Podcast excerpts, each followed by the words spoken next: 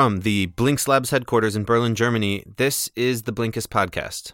I'm the producer, Ben, and I'm happy to welcome you to this first of two podcasts on the theme of Eureka. Eureka, as I'm sure you know, is Greek for I have found it. It ties into ideas of great insight or epiphany. Think of like Archimedes stepping into a bath, realizing that the water is, is raising when he steps in, and yelling, Eureka! Why? Because the volume of displaced water matches his volume. Things like that. So, today on the podcast, we have a special guest, the author of the new book, Inventology How We Dream Up Things That Change the World. Her name is Pagan Kennedy, and you might know her from the Who Made That column in the New York Times Sunday magazine, where she, every week, she would look at something like the stun gun or the champagne cork and examine how it came to be. In short, she's like an expert on invention. How cool is that? I think that's awesome. Anyway, if you're new to the Blinkist podcast, hello, welcome. Uh, make yourself at home. The idea is we're going deeper into the nonfiction book world to get into the heads of the inspiring and genius people who are behind these books.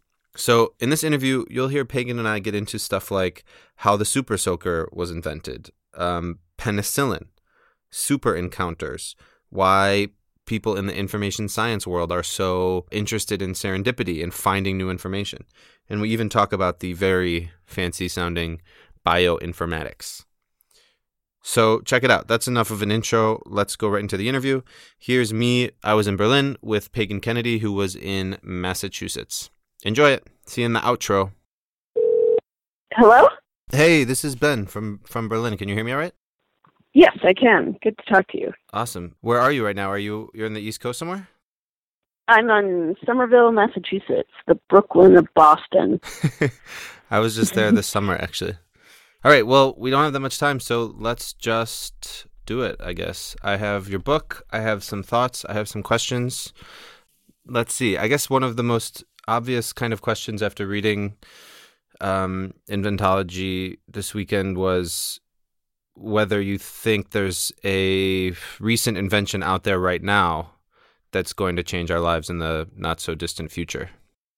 Oh, that's a great question. I think it's, you know, it is, of course, if I knew that, I would be a bazillionaire, I guess. but, um, um, you know, one thing that you probably observed from reading the book is how many of the things that turned out to be really significant um, didn't seem like much to anybody but the inventor at the time. And um, I just heard a great quote of, um, and I will probably mangle it, but somebody was saying, the great new inventions are the ones that you have to convince people to adopt because they are so new. Um, and you see that like with the Xerox machine where, um, you know, Chester Carlson was more or less conceiving of this whole new way that the office would be organized.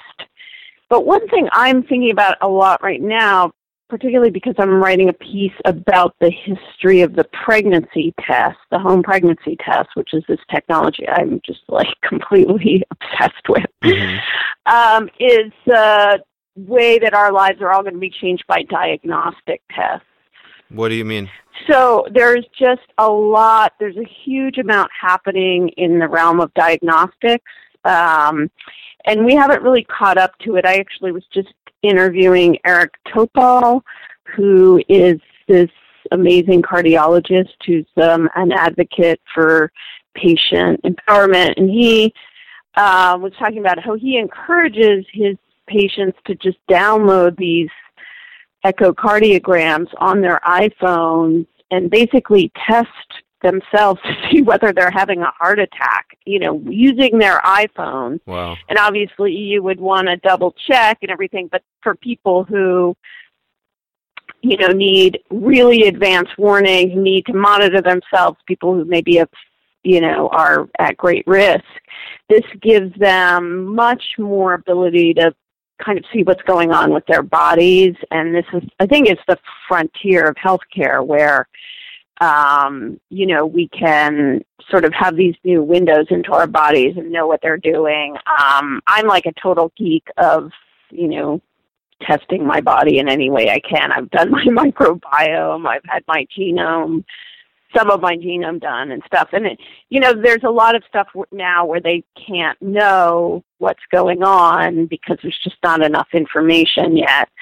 Everybody now is sort of there's a gold rush on to look at our blood and see you know, you can see all kinds of biomarkers that are up or down, like different proteins that are elevated. If you can begin to map those onto, you know, somebody suddenly having, going into diabetes or suddenly, you know, having something terrible happen to them or having cancer or something, that could be amazing. And there's a lot of people now kind of using big data to try to do that. And, um, and a lot of excitement about that. And you know, we just have like our our phones are these incredible tools. Um, and I I actually just started geeking out. I just ordered a, a glucose test. I don't have diabetes or anything, but you know, I'm really curious to see um, what my glucose is doing. Um, a friend of mine has a kid who's diabetic, and she's basically hot wired her phone so she can see his glucose levels at all times. Wow. So there's also these communities of patients. You know, one thing I really tried to document in the book is how when there's a need that's really important to people, you know, often it's not worthwhile or it's too difficult or there's some reason why it's just not going to really get solved by capitalism. Um, and like one of those problems right now is really good glucose monitoring. There's a lot of nerdy, boring reasons why it's really hard to do that well mm-hmm. and make a profit. So there's all these people who are kind of just hacking their own solutions and sharing them and stuff like that. And I think that's really exciting. And, you know, especially in the realm of medicine, seeing these sort of patient led um, uh, attempts to solve these big problems that maybe it's just not profitable right. for corporations to solve. And you know, you definitely have skin in the game if you're if you're a patient. You know, it's you're you're really looking to find the best solution, not just to find a solution that will you know work in the market. So right. so all kinds of interesting stuff's happening there. Well, I thought I I could have sworn you were going to say something about Pokemon Go but we're not. Oh, I... but we're not. We don't have it over here in Europe yet. It's not out. So I I'm it's like sort of take. I mean, I'm old, so I'm not not up on these internet games anyway. But yeah, we're. It's sort of like took us by storm here. It's just like one minute you had never heard of it, and the next. It, it's amazing how fast these things can happen now, you know. And then the next, it's like everywhere. Yeah. Um, well, before we get too far too deep into it, we should we should back up a sec and like I've been reading the uh the who made that your column in the New York Times magazine for I don't know a very long time. And how long have you? Oh how, wow! How long great. have you been doing it? Yeah, for? I did it. I did it for almost two years. Okay, and and I mean, that's how I knew your name. That's my familiarity outside of the book. And when I saw the book, I was like, okay, that's also great. But I'm curious about where the book came from. I mean, clearly this was something you've been working on forever, but um, what's the story there? Yeah, you know, in my life as a writer, one thing I'm learning is um, like sometimes I have ideas and they just again it's sort of like the inventors the ideas just seem too weird when I first have them and it's really hard to convince people. And I actually began writing about humanitarian inventing you know and Amy Smith the inventor in the book and all those people at MIT more than 10 years ago. And I really wanted to do a book on humanitarian invention and you know at sort of all this stuff that we now talk about um, but it, it was very kind of under the radar at the time, and I couldn't sell that book. You know, it was just too weird. And then, um, so I sort of like tabled that for a long time, and then I was, you know, doing a lot of different stories. And then the Times had this column. Um, I was writing for them, doing, you know, just doing different random stories and they um they needed somebody to take over the who made that column. So they actually auditioned a whole bunch of writers and i got the job. Um so it was sort of like i stepped into this pre-existing column but it was a great you know, it was like I didn't really even realize until about six or eight months in what I what a lucky spot I was in, you know. Mm-hmm, mm-hmm. But I think it was when I was interviewing um, Marty Cooper, the guy who invented the cell phone. I was like, kind of thinking. I mean, my first thought was like, I'm going to keep this guy on the phone for as long as I can because I only have 400 words. I can't, you know, really put much in the column, but I want to find out like what his secret sauce is, you know, just for my own curiosity. Like a lot of these people, like nobody really has taken the time to talk to them deeply about what they do and how they do it. And it's really, and they're all really tend to be really thoughtful about the creative process and what works and stuff. So I had this amazing conversation with him. And I was also, when I talked to him, beginning to see these patterns, like see how what he said connected to what other people had said and um, you know it's not like not one it's not all the same pattern for everybody obviously which is why i kind of created different sections in the book but definitely i was beginning to hear the same tricks and themes and techniques emerge from different people and that made me think you know i haven't really seen this documented anywhere and that's when i began thinking about a book because i couldn't cover the kind of um, 30,000 foot view in the column, you know, just right. doing one story by one story. So I really wanted to kind of connect the dots. And that, and also it was my own personal curiosity of like, how do these, you know, what, what are these people doing to see something that nobody else is seeing? Yeah. I mean, it's kind of like you, I don't know. I haven't, I haven't seen a book that covers as much different as many different perspectives in invention without going fully into innovation um, as right. your as your book does. I really like that about it. I really like this tension between um, super encounters and bioinformatics in what is it the second oh, thank the you. second chapter. And I want I really want to break that down for the for the listeners or people yeah. who who don't really know it because um, it took me a couple like it took me a day for it to kind of settle into my brain as like a paradox as like a challenge and i don't know if that's how you see it also or if it was just how i read it but i mean maybe we can just start and talk about what a super encounter is and this kind of idea of serendipity or um, open-ended research those kind of things first Sure. Well, I can start with how I kind of got onto this pattern. So, as I was saying before, there's you know, I noticed that there were these specific patterns and different inventions. There's different kinds of inventions, like inventing a new baseball is really inventing different from inventing a new artificial sweetener you know mm-hmm. like some inventions involve a lot of knowing about how people will use something like almost a lot of cultural knowledge and then other inventions really require you to know a lot about how say chemicals work. Well, so my first clue that there was a pattern was when I talked to Lonnie Johnson, who was the inventor of the Super Soaker. Mm-hmm. And he was uh, he started out as a NASA engineer, and um, he was home on the weekend, and he was trying to make this nozzle or he had made a nozzle for a heat pump that was very, very powerful. But when he tested it out, he noticed something um, really weird about the way the water, just because of the design of the nozzle, the water came out. He was using it in his bathroom. It came out so powerfully that the curtains rippled and it sort of splatted against the wall.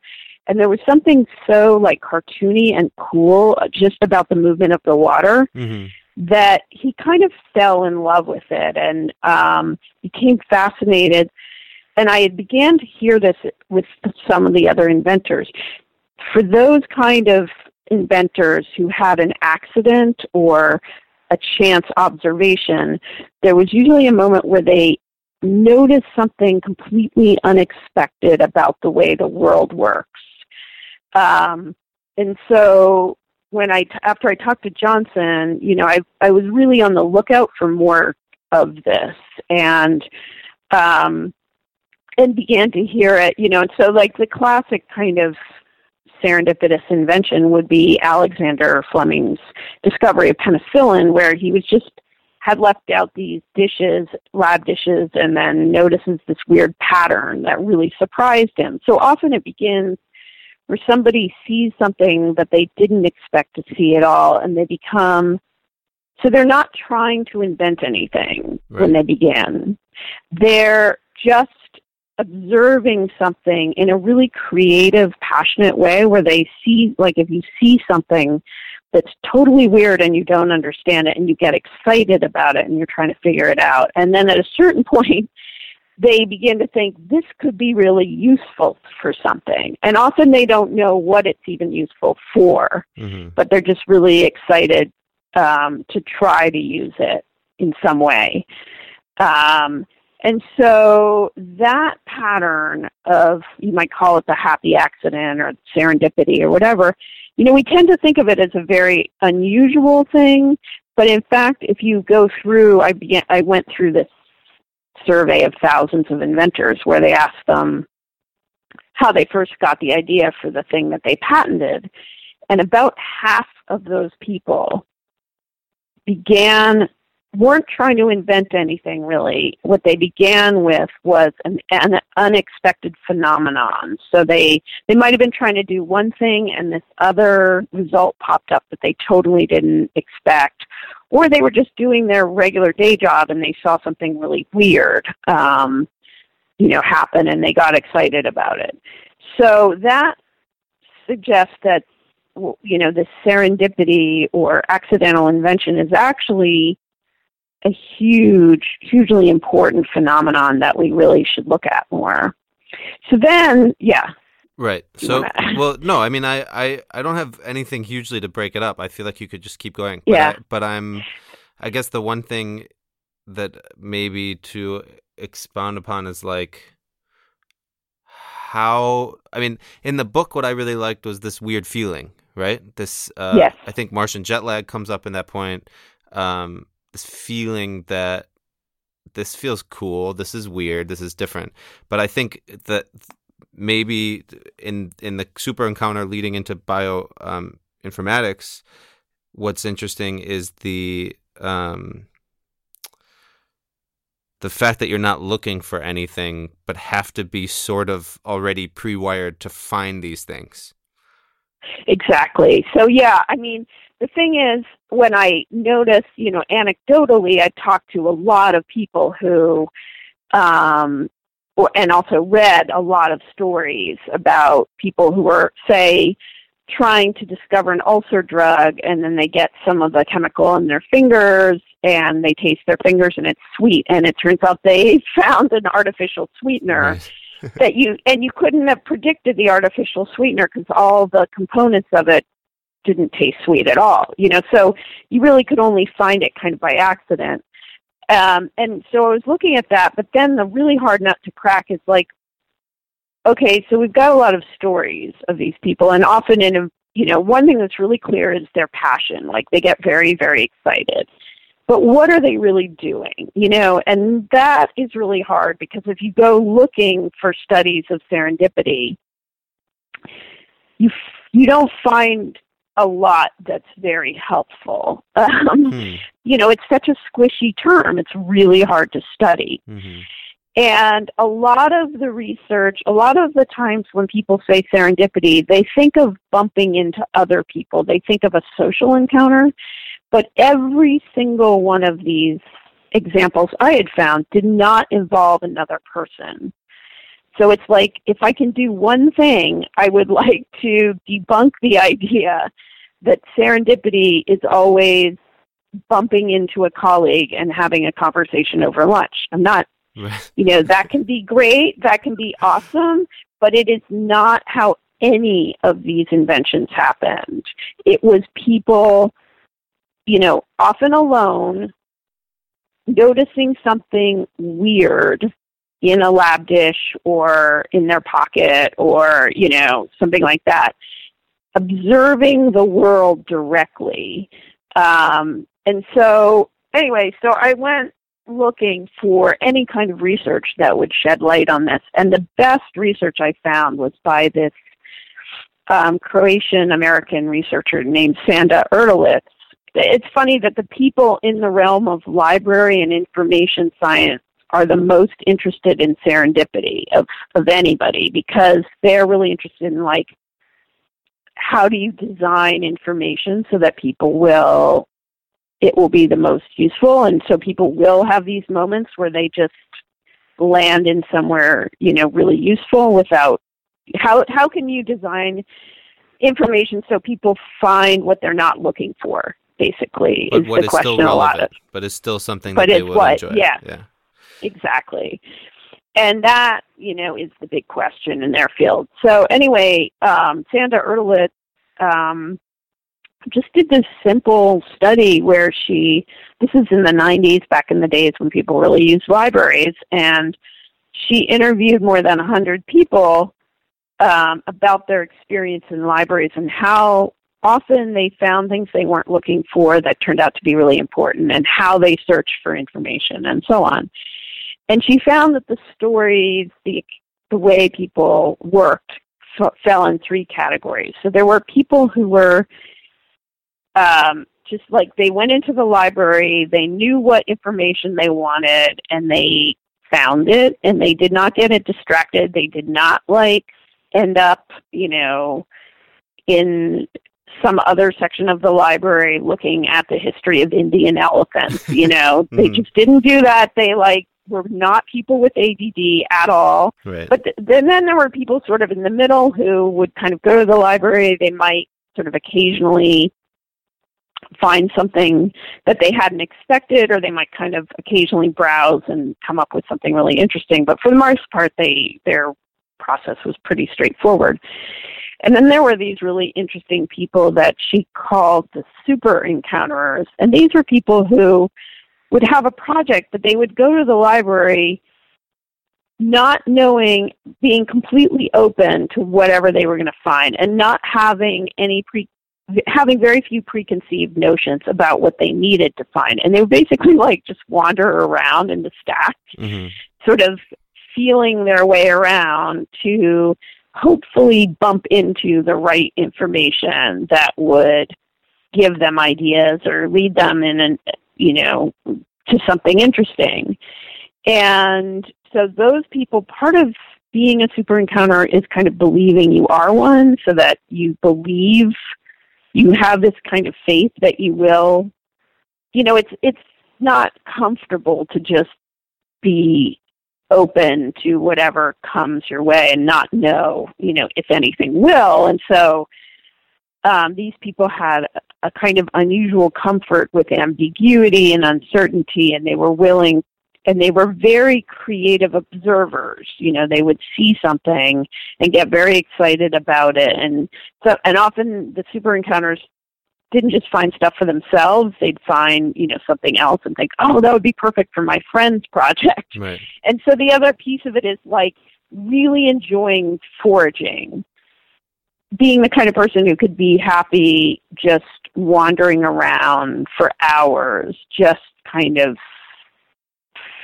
finding random things. Now, this can go too far, like anybody who's, you know, been on Twitter for hours and hours, just snacking on the random information, like knows how this can like serendipity can have a dark side for sure. hmm But I think that the, but I do think that Sanda Erdelez kind of put her finger on um, this this attribute of many of the great you know inventors and scientists, and I would also add journalists because many of the the great journalists I know are the kind of people who can go into a story knowing that whatever they think now is going to be proved wrong right um, and just kind of wander around talking to people or looking at things, kind of waiting for the dots to fall in a pa- into a pattern. Um, and that's a, I think, a re- pretty unusual skill. Um, So is this Because- is is, yeah. is it is because we don't have that much time left? I want to also Yeah. connect this to what I read is sort of like the anti super encounter, which is like bioinformation and and this new Yes. field of rational design or targeted searches or you know I read something the other day that uh, the idea of the algorithms on Netflix or fa- Facebook or Twitter they've they know what you like and they give you what they know you're going to like. And that's cool because you'll have a good experience. But the problem is you'll never really find that you actually do like kung fu movies. You know what I mean? You'll never Oh, fully, yeah. you'll never be completely surprised by I don't know, some brand that you forgot you followed that actually is making an alarm clock that you're interested in or something. And uh you know, I I I really connected to to the fact that we need to use data as you say in the book. Like we this is an opportunity. We're not going to just turn our backs on the ability to look through a million genetic tests um, and experiments in order to find the next miracle drug. But on the other hand, you know, it's hard to be a super encounter and deal with targeted searches and rational design and bioinformation, right? Well, so I would say that um, you know there's a lot of debate about whether the internet and these and big data are actually enhancing serendipity or or limiting it. And um, but I would say, for instance, the people who hope to use um, big data to do drug design are actually hoping to massively take advantage of um, these findings we might not see that would be under the radar. In other words, to get way more serendipity, because the idea would be, for instance, I was talking before about, you know, the way that they're looking, people are looking at blood now and looking at all these proteins. Mhm. Um, and so, if you can, without having any preconceived notion, if you can just look and try to find, connect the dots and see, oh, well, this protein is elevated um, when right before people get this cancer, right? Mhm. That would be an instance where the, that these big data tools massively enhance our ability to see connections and, and serendipitous connections because it might not be the kind of connection we would ordinary, you know, that would seem rational at all. We might not have an explanation for why that protein Mhm.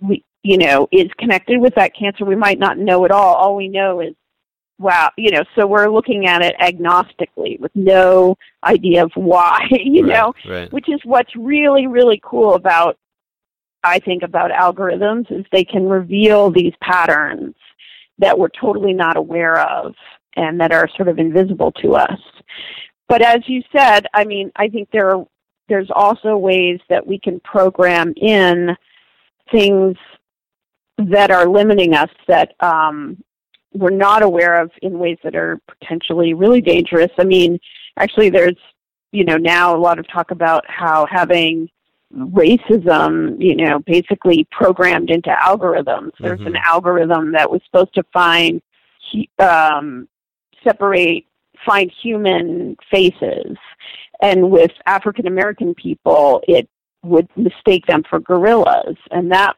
mistake was pro- probably an artifact of the people who were either programming who were pro- you know the people who were programming the the algorithm or of who knows what Right. but you know it was it was picking up the racism and then baking it into the cake you know of this software and that's exactly what we don't want you know and creating and and amplifying the wrong way you know the the pattern that's wrong and and even really dangerous Yeah. so, and in a way that's like really highly invisible to us, you know, that it's really hard to find those things that creep in. Um, and like you said, you can sort of exist in your own data bubble um, um, more and more. So, so I think there really is, um, you know, it's it's something that we I hope to kick off. There's been so little written or studied about serendipity and the way that we put these patterns together because it is so hard to study. And so I would really like to just kick off, throw more attention to this debate. I think it's really hard to have answers. And I, I think the answer is probably um, a complicated one, that there are ways in which these big data or uh, bioinformatics can reveal like really valuable things Mhm. to us about how to say disease works that we like could never see with the naked eye Um, and anytime a new tool comes along, you know, think about the telescope, that then we have like waves of serendipity Right. because people are suddenly able to observe new things easily. And so it's like a part of the darkness is illuminated now.